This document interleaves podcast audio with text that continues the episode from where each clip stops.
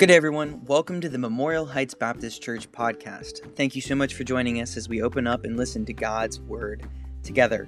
Today's message is part four in Pastor DJ Ritchie's Sunday morning series on Elijah. This message was given on January 24th, 2021. If you have not yet subscribed, please do. And when you do, you will receive a notification each time we post a new message and will always be up to date. We hope this encourages you in your relationship with Christ, and if it does, we would love to connect with you in person sometime. But for now, grab your Bible, open your ears, and let's get into it. Let's go to the Lord in prayer again. Father, we thank you for your mercy, for your love. God, we thank you that we can cast all of our cares upon you because you truly care for us. And God, your ministering to us, God, and, and working things out, God, in ways that we can't understand. But God, we, uh, God, need that reminder that we can trust your hand, we can trust your heart, because you have already demonstrated your incredible, infinite love for us, God, in sending your Son, Jesus Christ, to die on the cross for our sins and raising him from the dead. You offer us that forgiveness, that entrance into your family, God. And so, God, as we open your word today, God, may we have a deeper appreciation for your heart for us and for all that you have done and continue to do. We love and thank you. We ask this all in Jesus' name. Amen. Life is a battle every day. Every day is a new battle. It's a battle between the kingdom of darkness and the kingdom of light, between the God of this age and the God of all ages, between the prince of this world and the prince of peace, who is King of kings and Lord of lords. And friend, you, whether you like it or not, whether you are a willing participant or not, you are part of that battle. And every day is a battle, every day is an opportunity for victory or defeat yesterday's victory does not guarantee today's victory. But yesterday's defeat also does not guarantee today's defeat either. Amen. I remember as a kid watching ABC's Wide World of Sports, and at the beginning, uh, the, the part that I really remember was that skier coming down the hill. That's not the same skier, this is a more recent picture, but every week we were promised stories of the thrill of victory and the agony of defeat. And as we're going to see from 1 Kings chapter 19 this morning, sometimes those victories and those defeats are separated by hours. Sometimes those highs and lows, those victories and defeats, don't come weeks apart or years apart, but hours apart. Now, we've been looking at the testimony of the prophet Elijah for the past number of weeks. Uh, Elijah's name means, My God is Yahweh. My God is Yahweh. It tells us a lot about his parents and their commitment to the Lord to name their son that name. And so, in the spirit of uh, Elijah's parents, we named our son Elijah so that everybody would know that our God is Yahweh, that our God is, is the Lord of Lords. But Elijah, his life is really a testimony of God. It's really a testimony of his God and how God works and how God works in our lives, through our lives. Remember what the book of Romans tells us that the things that were written beforehand were written for our learning, that through the patience and comfort of Scripture, we might have hope. God wants us to have hope. He wants us to be comforted with His Word, but there's going to be patience involved. There's going to, there's going to be a process involved where God is going to teach us patience. And the reason that He wants us to learn patience is because He is patient with us. Now, we've seen over the last number of weeks that when we pursue the presence of God, and depend on the provision of God, accepting the perplexity of God that we're never going to understand completely the infinite God that we serve or why he does what he does. But when we accept the perplexity of God, when we submit to the purity of God and worship him and him alone, then we are ready to experience the power of God. And in 1 Kings 18 last week, we saw so vividly displayed for us the working of the power of God through the obedience of the prophet Elijah. These are statements of faith. They're truths that we must confess by faith, but as Paul says in 2 Corinthians chapter 5, we must also walk by faith. We have to claim these things and then live them out. And the sad reality is that we fail in that many times. There are many times, even though we know the truth, we know that God will provide, we still stumble in our dependence on Him. Even though we know that God is pure and He demands singular worship where our hearts, just like the Israelites, are divided. And so we take our eyes off of the presence of God. We don't depend on the power of God. What then? It's then that we learn to appreciate the patience of God. See, when our faith falters, He remains faithful to us. And the power of God, as amazing as it is, would not be all that wonderful a thing for us if not for the heart and patience of God as well.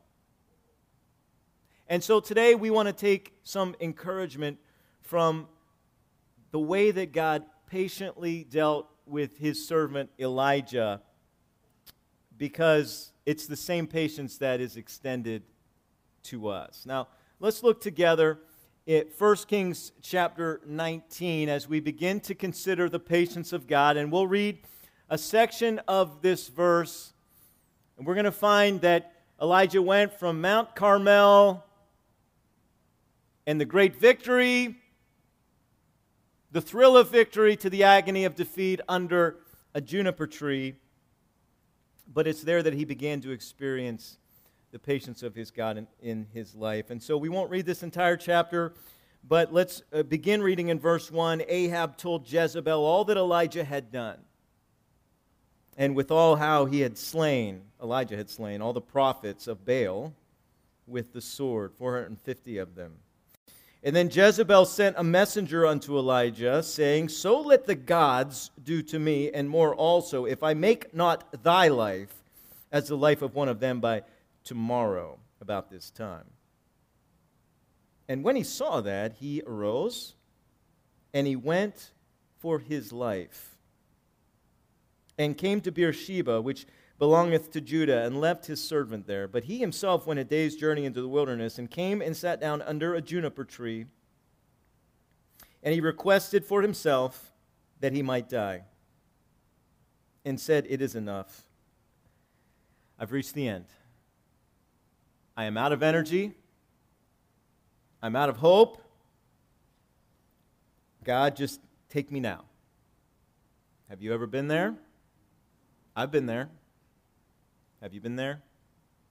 Now, I say this a lot because I, having worked in uh, as a social social um, work, having worked with kids who were uh, heavily medicated and uh, who had a lot of issues, both in uh, partial hospitalization and full ho- hospitalization, that uh, please, if you have any kind of thoughts of self harm or um, suicidal thoughts, please get help for that. Please let somebody know. It, it may be a medication issue, it may be something that, that, it, that you're taking that's affecting you in the exact opposite way that you intend.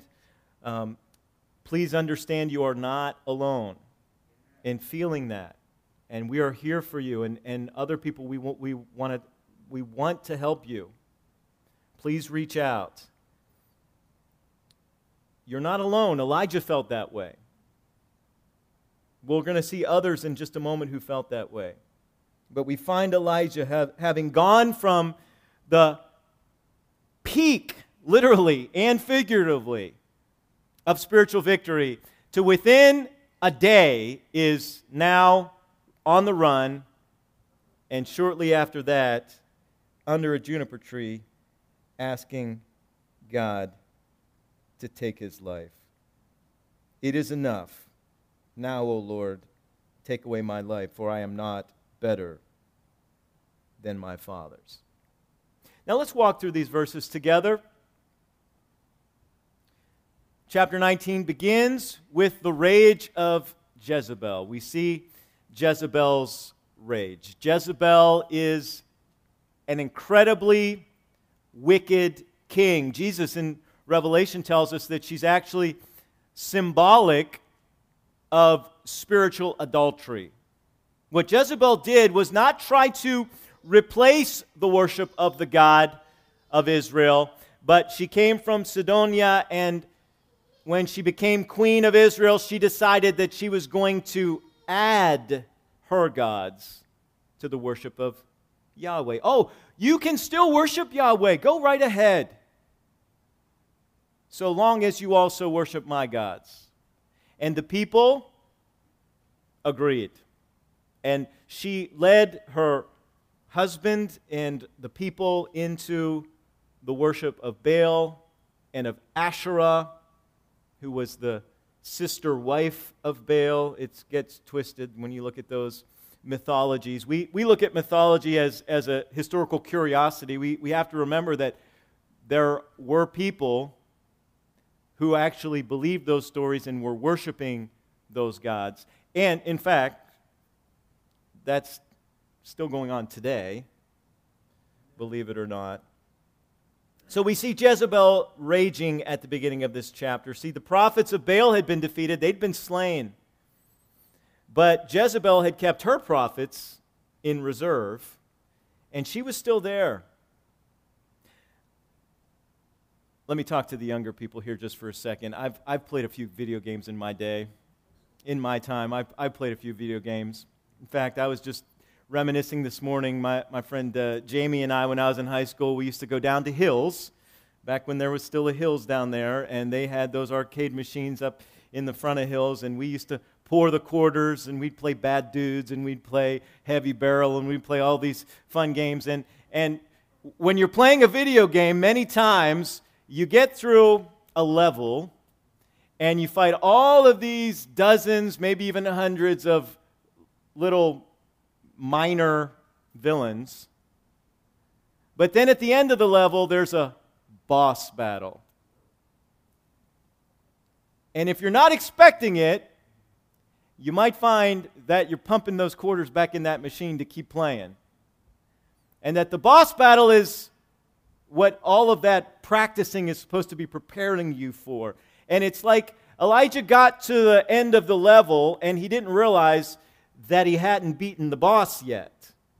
Jezebel's still there. And so, what does Elijah do? See, that's a silly illustration, but see, we're not playing a game. This isn't a game. Elijah retreats. Elijah throws his controller down, he rage quits, and he, he retreats.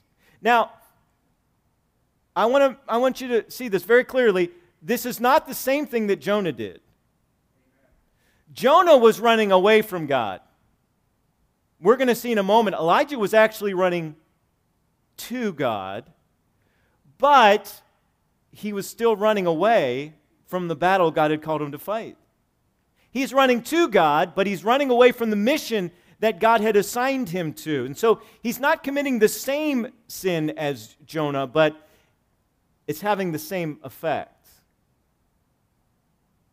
He's relying now on his own strength, and his own strength gets him all of 24 hours to the next day before he's ready to not just quit the fight, but quit life altogether. In his own strength, he despaired of life. As I said a few moments ago, he's not the first, he wasn't the last. Jonah, Jonah 4 3, therefore now, O Lord, take, I beseech thee, my life from me, for it is better for me to die than to live. Jonah despairs of life after his victory because he finally goes to Nineveh and he preaches, and people repent and they get saved and they turn to the God of the, of the Israelites. They turn to the one true God, Yahweh, repenting in sackcloth and ashes. And Nineveh isn't destroyed, and we find out the big twist at the end of the story. Sorry if I'm spoiling it for you. Uh, uh, hopefully, you've read Jonah already and you, and you know how the story ends, but it's a big twist ending because Jonah is not running away from God because he's afraid of the Ninevites. He's running away from God because he's afraid that God's going to forgive them, and he wants God to destroy them. And, and the big twist is that when God does forgive them and God spares the city, and Jonah's sitting up on the hill trying to get this, this front row seat to, to God raining uh, hellfire down on the city like he did Sodom and Gomorrah, and it doesn't happen, and, and Jonah is, is angry at God and he despairs of life. Jonah felt that way. But, you know, Moses felt that way too. Numbers chapter 11. Moses, uh, the great lawgiver, the only other prophet other than Jesus Christ himself, the Son of God, who God says, I, I, I speak to Moses face to face. I don't speak to him in visions. I don't speak to him in dreams. I don't send angels when I want to speak to Moses. I speak to him face to face. And yet, even Moses, who saw God face to face, spoke to God face to face. He saw the God pass by. He saw the, the back uh, uh, shadow of his glory. Yet even Moses said, I am not able to bear all this people alone. It is too heavy for me. And if thou deal thus with me, kill me, I pray thee, out of hand, if I have found favor in thy sight, and let me not see my wretchedness. He got to the end of himself because he was trusting in himself. He got to the end of his energy because he was relying on his own power.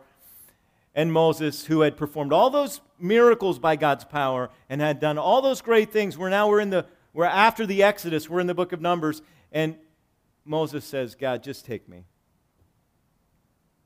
That's where Elijah was. But here's the rest of the story.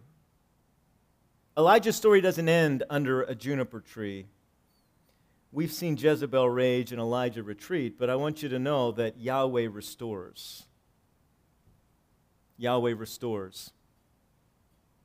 And so God is going to patiently work with Elijah. He's going to meet his needs. He's going to meet his physical needs, his emotional and psychological needs, and his spiritual needs because God really does care for all of your needs.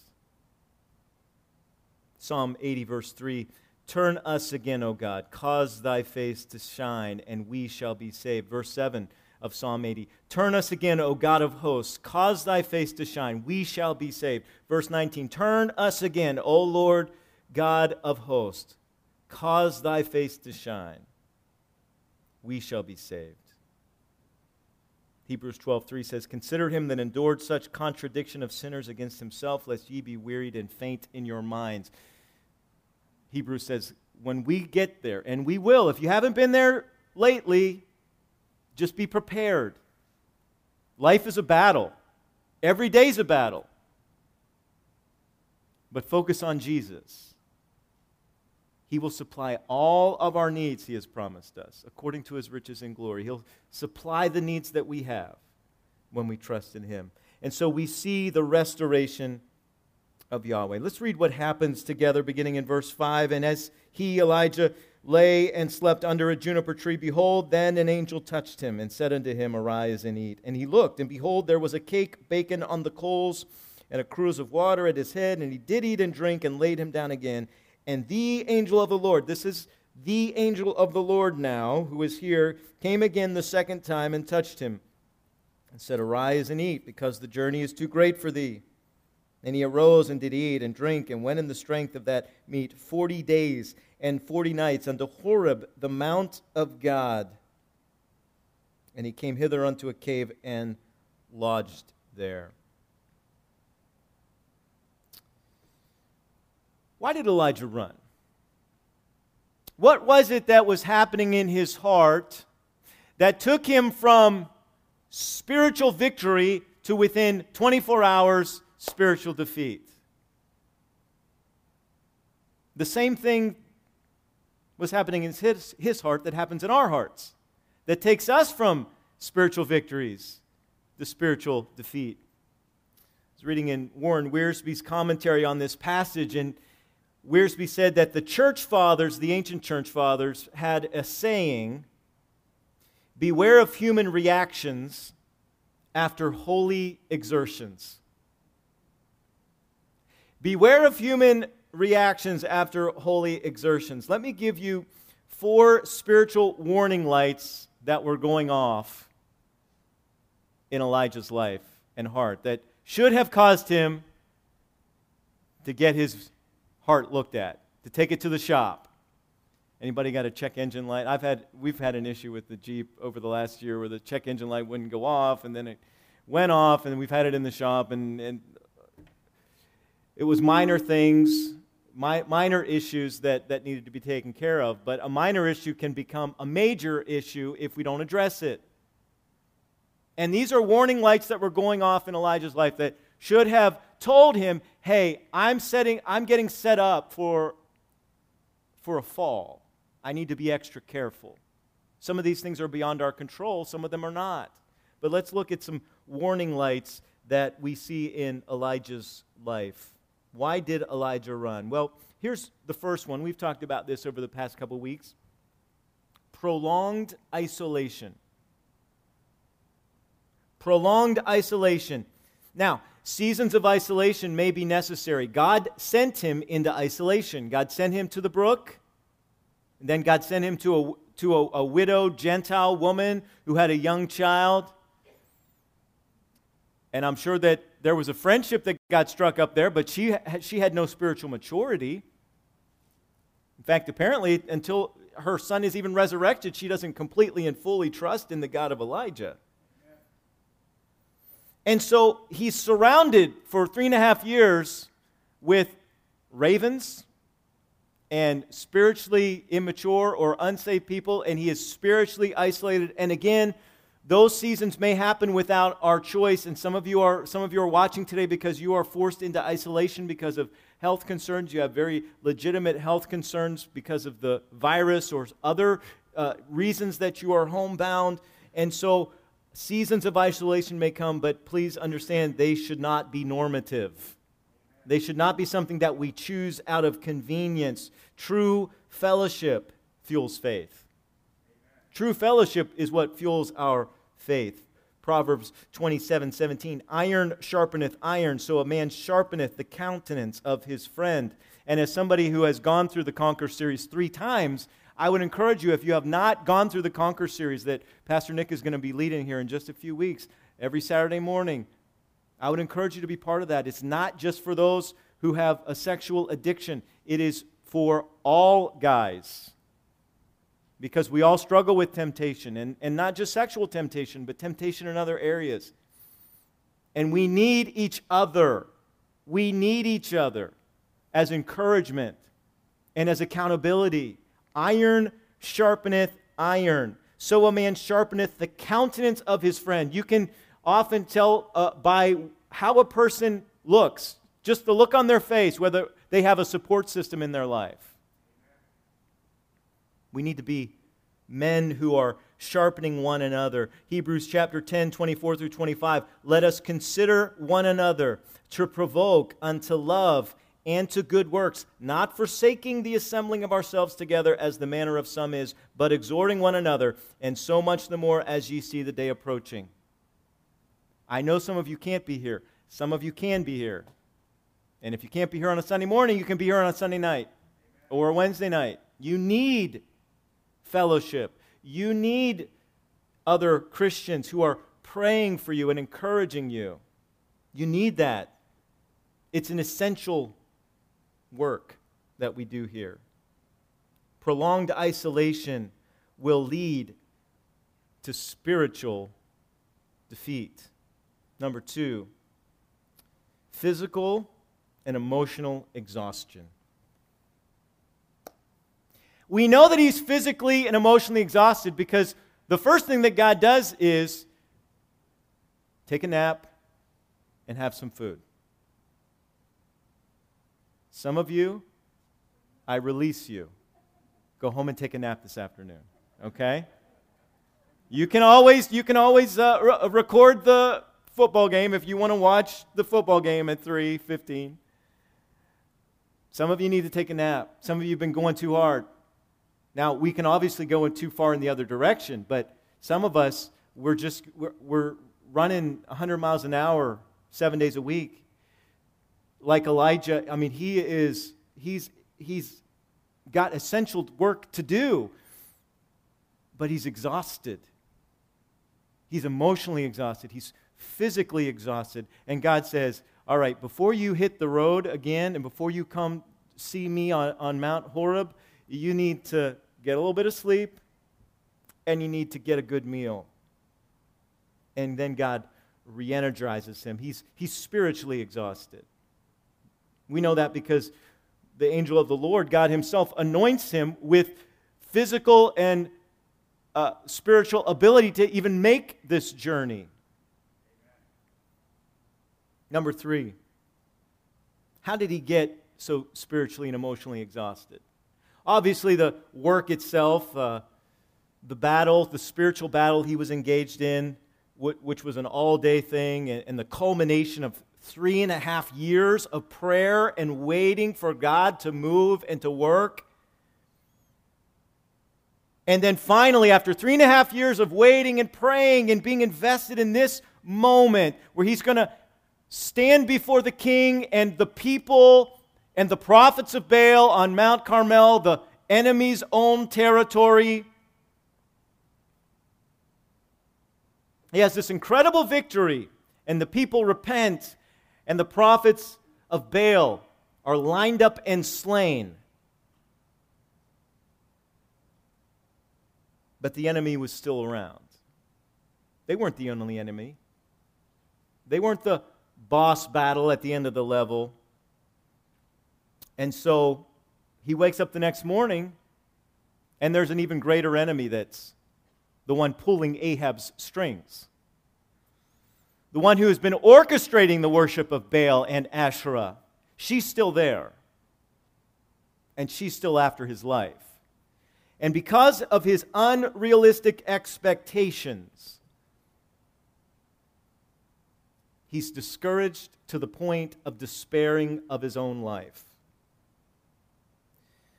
How often do I have unrealistic expectations? I'm a Christian. That preacher on TV, that book I read, that devotional I did this morning said that God wants me to have my best life now. Everything, if I'm trusting in Him, should just be great and rosy and, and easy. God's going to do all the work for me. We have unrealistic expectations. Please understand, any of us in this world living for Jesus Christ are going to have opposition. We have enemies because he has enemies. Jesus said, Matthew 10 16, Behold, I send you forth as sheep in the midst of wolves. Be ye therefore wise as serpents and harmless as doves. When you get attacked spiritually, don't turn on your brothers and sisters and well, if this church had been better, if that church had been better, the world wouldn't hate me so much. If Christians weren't so uh, disagreeable, if Christians weren't so hypocritical, friend, we're all hypocritical because we're all sinners. Paul himself in Romans 7 said, The things I want to do, I can't get myself to do. And the things I don't want to do, those are the things I, I find myself doing. Oh, wretched man that I am. Who's going to save me? And he says, Jesus Christ. Thank, praise be to God, Jesus Christ saves us from that. So he is the solution for our hypocrisy.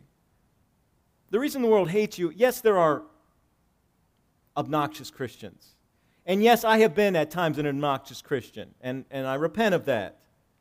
But the reason the world hates us is not because of Christians who don't do what they say and don't always do what they think they should do or tell other people they should do, because that, that describes every single person on the planet. The reason that they hate us is because they hate our Savior. Jesus said, John 15, this is, this is not my opinion. Jesus said, If the world hates you, ye know that it hated me before it hated you.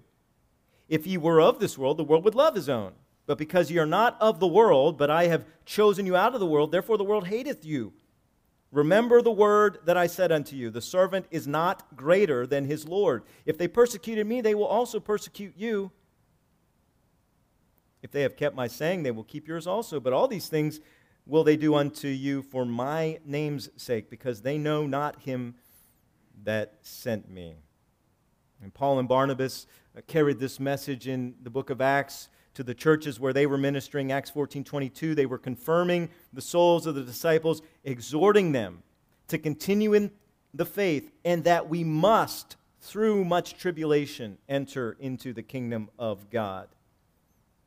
And before his death, 2 Timothy 3 Paul writes, Yea, and all that will live godly in Christ Jesus shall suffer persecution. But evil men and seducers shall wax worse and worse, deceiving and being deceived. And we would say, as we look at the world today, prophecy fulfilled. So, don't have unrealistic expectations. You will be opposed if you trust Jesus. And here's the fourth thing distorted or un- incomplete perspective. He had prolonged isolation, physical, emotional exhaustion, unrealistic expectations, and distorted perspective. Incomplete perspective. You remember what happened to Peter in Matthew chapter 14 when they were in the boat and they saw Jesus coming on the water through the waves they thought he was a ghost. And when they realized it was Jesus, Peter says, Hey, Jesus, can I come walk with you? And he gets out on the water and his eyes are on Jesus and he's like, This is, this is awesome. This is awesome. I can't wait to tell everybody about this. Look at those waves and look, whoa, that was a big wave. What am I doing out here? And as, as soon as he took his eyes off Jesus, where, where did he go? Right down. He sank. And instead of Jesus, call me, he says, Jesus, save me. Because he took his eyes off Jesus. He had a distorted perspective, he had an incomplete perspective. The ways were really there, but that's all he was seeing in that moment. He took his eyes off Jesus, and his perspective became distorted. Whenever we take our eyes off of Jesus and put them on our, our, our circumstances, our perspective becomes distorted. It's incomplete. I'm not saying that there's not a Jezebel out there trying to take your life. I'm not in any way minimizing whatever trial you're going through today. That trial may be 100% absolutely real, but are your eyes on Jesus? Because if they're not, your perspective is distorted, it's incomplete. And whenever our perspective becomes incomplete, we exaggerate. We exaggerate the trial, the danger, and so, yes, Elijah had stood alone on Mount Carmel, but we're going to see in a moment that he's God, I'm the only one who's trusting you. I'm the only one, and everybody's out to kill me. I'm the only one. Because whenever our eyes fall from Jesus to our circumstances, our emotions exaggerate the danger. We're going to see in just a moment that his obedience was not singular, that he was not the only one following God. So, any of those warning lights going off in your life right now? You may not be able to control the isolation. You may not be able to control physical exhaustion or emotional exhaustion.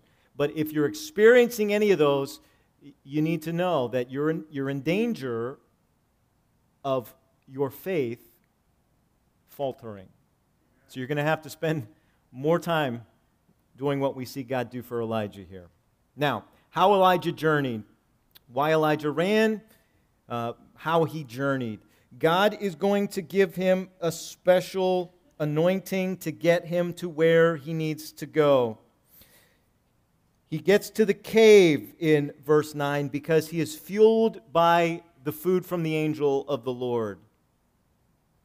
But one thing that isn't clear to us reading the text that would have been very clear to the people who were originally reading it was why did it take so long for him to get there?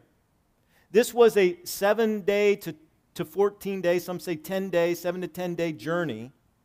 And he turns it into a 40 days and 40 nights journey. He extends the journey. Now, there's a lot of different theories. Why did he take so long in his journey to get to the Mount of God? Maybe he was, some say, well, maybe he was imitating Moses. I mean, he's going to Mount Horeb, or what, what we would call Mount Sinai. He's going to where God delivered the law to Moses, where Moses was fasting and praying for 40 days and 40 nights. So maybe he thought, you know what, I'm going to the mountain. I don't want to spend 40 days and 40 nights there. Let me take 40 days and 40 nights preparing my heart to talk to God. Maybe that's why. I, think it's a great theory. We can't say that dogmatically.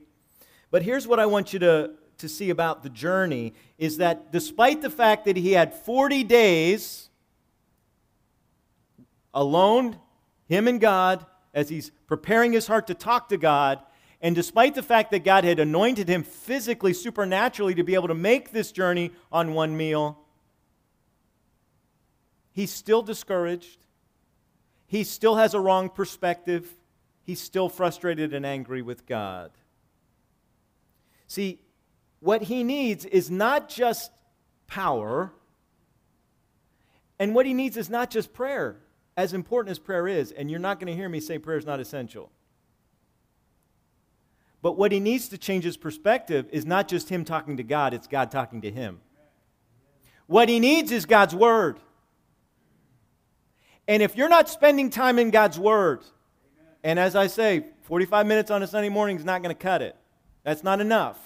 If you're not in God's word and hearing God speak to you, how do you know what you should be praying for? How do you know how you should be praying? And prayer then becomes very self absorbed and it becomes very self focused. We need to hear the word of God. That's the only thing that's going to clear our eyes and focus our perspective on truth and not on our perception, how we feel about truth. So let's look at how God responded. Let's read verses 9 through 15 and then we'll unpack it together. He came hither unto a cave and lodged there, and behold, the word of the Lord came to him. The word of the Lord came to him, and he said unto him, What dost thou here, Elijah? What are you doing here, Elijah? What are you doing here? I like the way that uh, Tony Evans in his commentary emphasized in this verse. Tony says what we really should be putting the emphasis on is the word here. Elijah, what are you doing here? Why are you here? I told you to go there. Why are you here? See, God knew why he was there, and God knew why he had come. But God asked him the question not for information, but to get Elijah to reflect. Why, why do you feel like you need to be here? You have been talking about how you stand in the presence of God, about how I am present with you. When you stood in front of Ahab, I stand before God, King Ahab. I'm not impressed with your crown because I stand before God. God is present in my life. And when you talk to Obadiah, I am standing before God. And now you think you have to come here? Some of you think you have to come to church to experience the presence of God? Now, we pray that the Spirit of God is moving this morning. And absolutely, there is a way. 1 Corinthians chapter 3. There is a way in which God moves when we gather, that He does not move when we're not gathered. 1 Corinthians chapter 3. We are, when we are gathered, we are the temple of God. And the Holy Spirit is here. Jesus said, Where two or three are gathered together in my name. He is there with us in a different way than when we're by ourselves. But that does not mean that you got to come to church to talk to God, that you got to c- come to church to have a, an experience with God.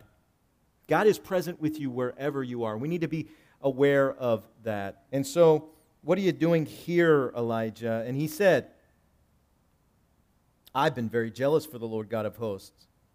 For the children of Israel have forsaken thy covenant, thrown down thy altars, and slain thy prophets with the sword.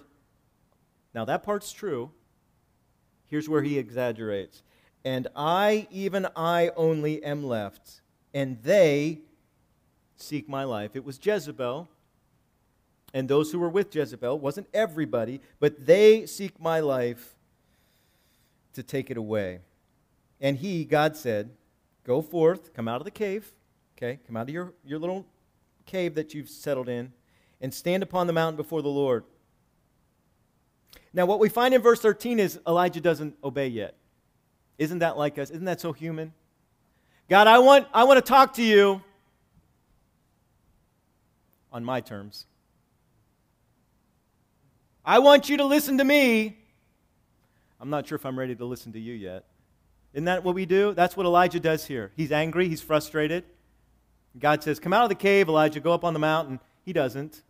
So God moves, go, uh, go forth. Behold, the Lord passed by, and a great and strong wind rent the mountains and brake in pieces the rocks before the Lord. But the Lord was not in the wind. And after the wind and earthquake, just imagine yourself in that cave. The wind is passing by. God said, Hey, come on out. The wind is passing by. God is shaking that mountain, breaking the rocks. Then God sends an earthquake, but the Lord was not in the earthquake. And after the earthquake, a fire. He, boy, he's just 40 days and 40, 41 days and 41 nights ago seen God work through fire, right? But this time, God's not speaking through the fire. And after the earthquake of fire, but the Lord was not in the fire. And after the fire, a still small voice. And it was so when Elijah heard it that he wrapped his face in his mantle. He went out, he finally obeys, and he stood in the entering in of the cave. And behold, there came a voice and said unto him, unto him, and said, What dost thou here, Elijah? Why are you here? Why are you here, Elijah? Same question. Guys, has your, ever, has your wife ever asked you a question and you answer and then she repeats the question? Have you ever had that experience? What does that mean? It means you gave me the wrong answer, right? That's not the answer I was looking for. So let me ask the question again. That's not the answer I was looking for. But what does Elijah do? He does what all guys do. Uh, I'm going to give you the same answer. Did you not hear me? I'm, I'm going to give you the same answer, God. I've been very, verse 14, I've been very jealous for the Lord God of hosts, because the children of Israel have forsaken thy covenants, thrown down thy altars, and slain thy prophets with the sword. Again, all true. But now he exaggerates. And I, even I only am left, and they seek my life to take it away. And the Lord said unto him, Go, return on thy way to the wilderness of Damascus. And when thou comest, anoint Hazael to be king over Syria. And Jehu, the son of Nimshi, shalt thou anoint to be king over Israel. Oh, I'm going to fix your problem.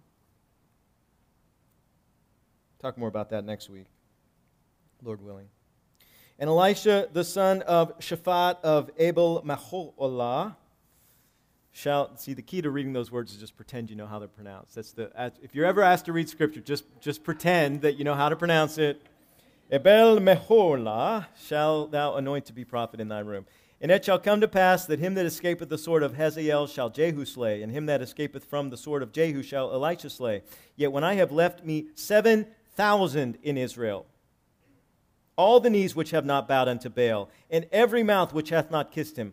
So he departed thence, and found Elisha the son of Shaphat, who was plowing with twelve yoke of oxen before him, and he with the twelfth. And Elijah passed him by and cast his mantle upon him. Now, how did God respond?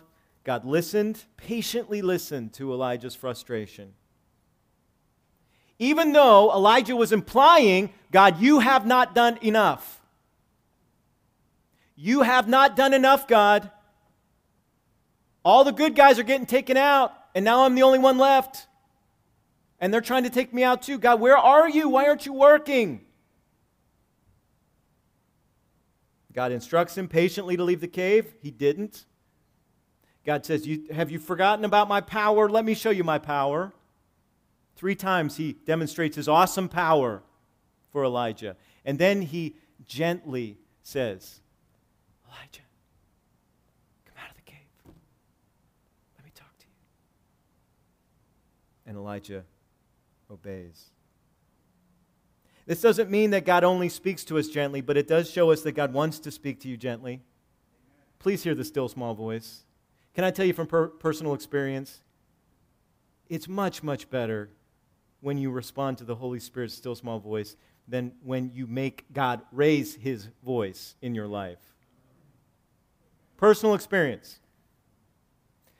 Respond to the still small voice. That's how God wants. He wants to deal gently, but he will raise his voice if you don't respond. And so Elijah comes out and he patiently repeats the question. He patiently listens to the same wrong, incomplete, distorted answer. But then God finally responds with more direction. And here's what he says, in essence, to paraphrase uh, get back to work. Elijah, get back to work.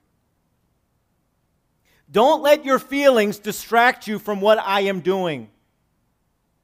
Don't let the fact that you feel like I'm not working because you don't see me working cause you to think that I'm not working. Your feelings are not truth.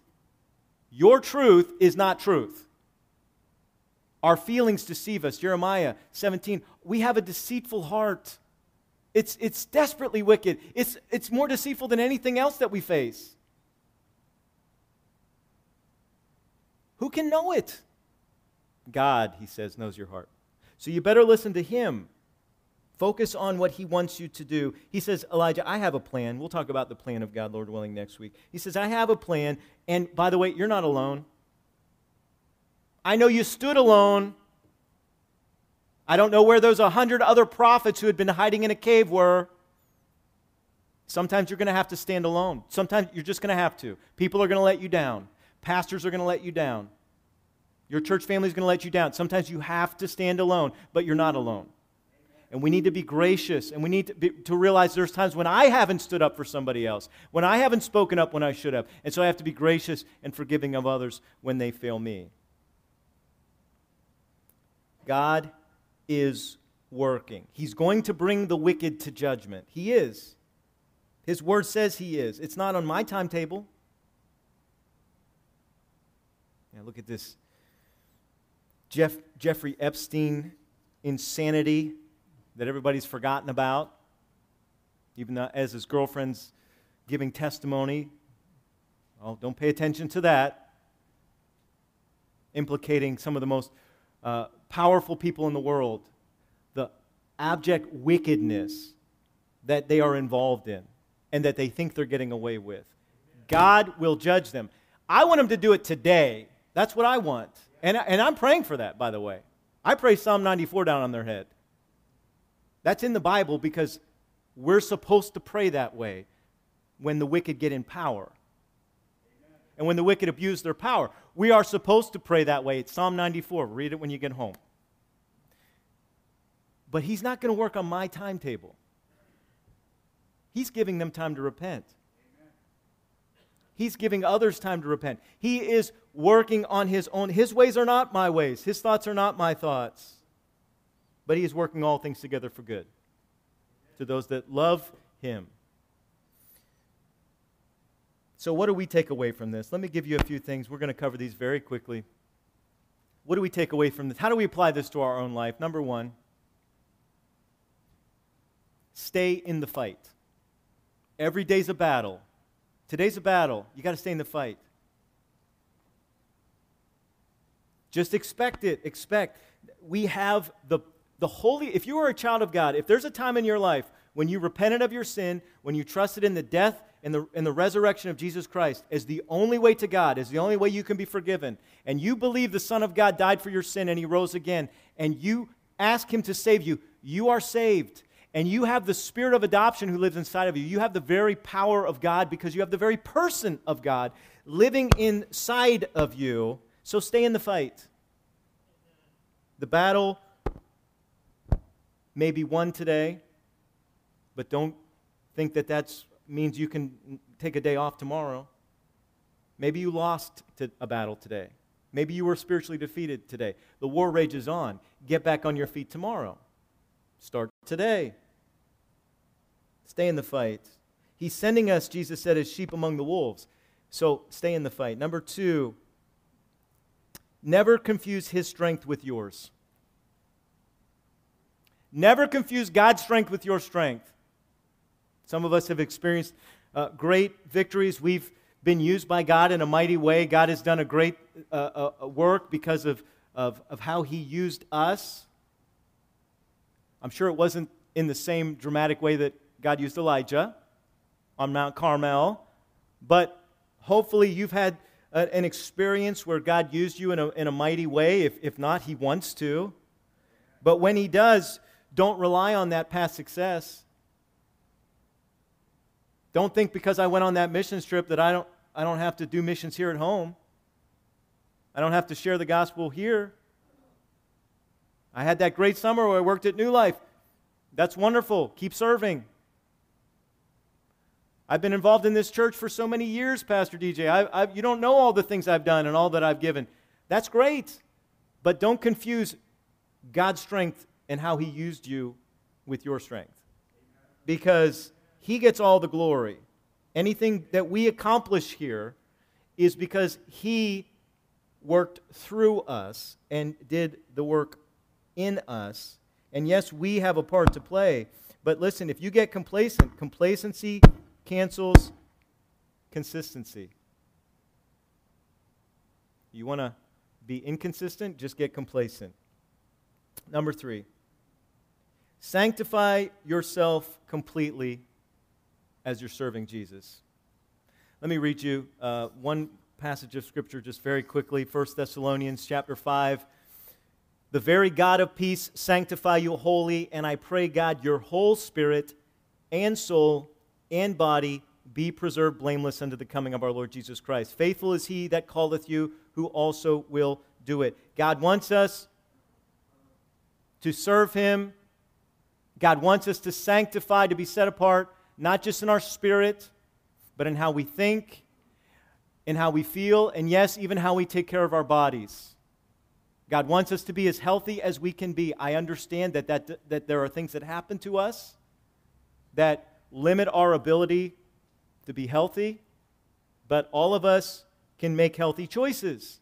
We can't all choose to be healthy, but we can make healthy choices. With what we bring into our bodies, what, what we bring into our eyes and our minds and our ears and our hearts. So we have to sanctify ourselves completely. Listen, for some of you, that means you need to get more sleep. For some of you, that means maybe I need to change the way I eat. For some of you, that means maybe I'm too stressed and, and I need to scale things back at work. Or listen, uh, some of these things are out of our, of our control, but where am I weak? Where am I unhealthy in my life? Because every area of unhealthiness is an area of vulnerability that the enemy can use, just like Elijah. So sanctify yourself completely. Number four, trust God's heart and mind, not yours. Boy, I need this reminder every day. Trust God's heart, not this heart. Trust God's mind, not, not what I understand, because His ways are not my ways. His thoughts are not my thoughts. And I see such a, a tiny, tiny part of what God is doing in my life, in my family, in the world. He sees it all. He's infinite. I'm just a teeny tiny brain, human brain. So I have to trust his heart. God will judge the wicked. God, why don't you judge them today? God will judge. He works patiently, not impulsively. I work sometimes impulsively. There's a problem. Uh, let's, how fast can we fix it? And sometimes God isn't concerned about how fast we fix it because He's not just working at one problem at a time, He's working on everything at the same time. And it all comes together. Our perspectives are limited, our feelings are deceitful. Listen, God is patient with you. His patience for the wicked is that they have opportunity to repent. So we need to be praying for those who need to repent, that they repent. He patiently extends his grace through the gospel of Jesus Christ. Ezekiel 33:11 say unto them, as I live, saith the Lord God, I have no pleasure in the death of the wicked, but that the wicked turn from his way and live. Turn ye, turn ye from your evil ways. For why will ye die, O house of Israel? God says, The reason I haven't judged you yet is I, I'm giving you time to repent. I don't want to destroy you. I'm going to.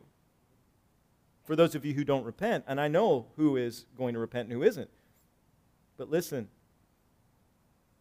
Luke 18, 7, shall not God avenge his own elect, which cry day and night unto him, though he bear long with them? Trust God's heart and mind, not yours. And as we close, God is patient with you. Be patient too. It's one of the first characteristics of the fruit of the Spirit. Well, one of the middle ones. To be patient, to be long suffering. God wants us to learn patience because He is patient with us. And He's patient with the world. And if He's patient with the world and He wants us to be like, uh, He wants us to be like Him, then we have to learn patience too. And there's only one way to learn patience, friend. I used to pray for patience. I don't pray for that anymore.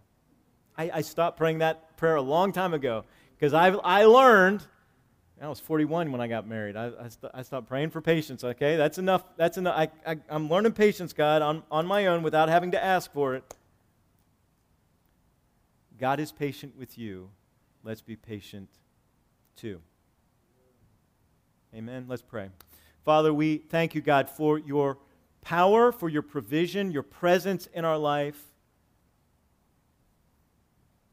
God, today we stop and thank you for your patience with us. God, there is not a single person in here who has not benefited from your patient dealing, either as a child of God or as an enemy of God who's being given time to repent. Father, if there's somebody here who's, who is living in their sin, they have not confessed their sin, they have not turned from it to turn to their Savior, the only Savior offered any of us, Jesus Christ They've not trusted in the death and resurrection of their Messiah, Jesus, the Savior of the world, God, I pray that today would be the day that they would come forward and learn how they can know that they know that they have eternal life through the gospel of Jesus Christ. Father, teach us to be more like you. Thank you for your patience in that process. We love and thank you in Jesus' name. Amen.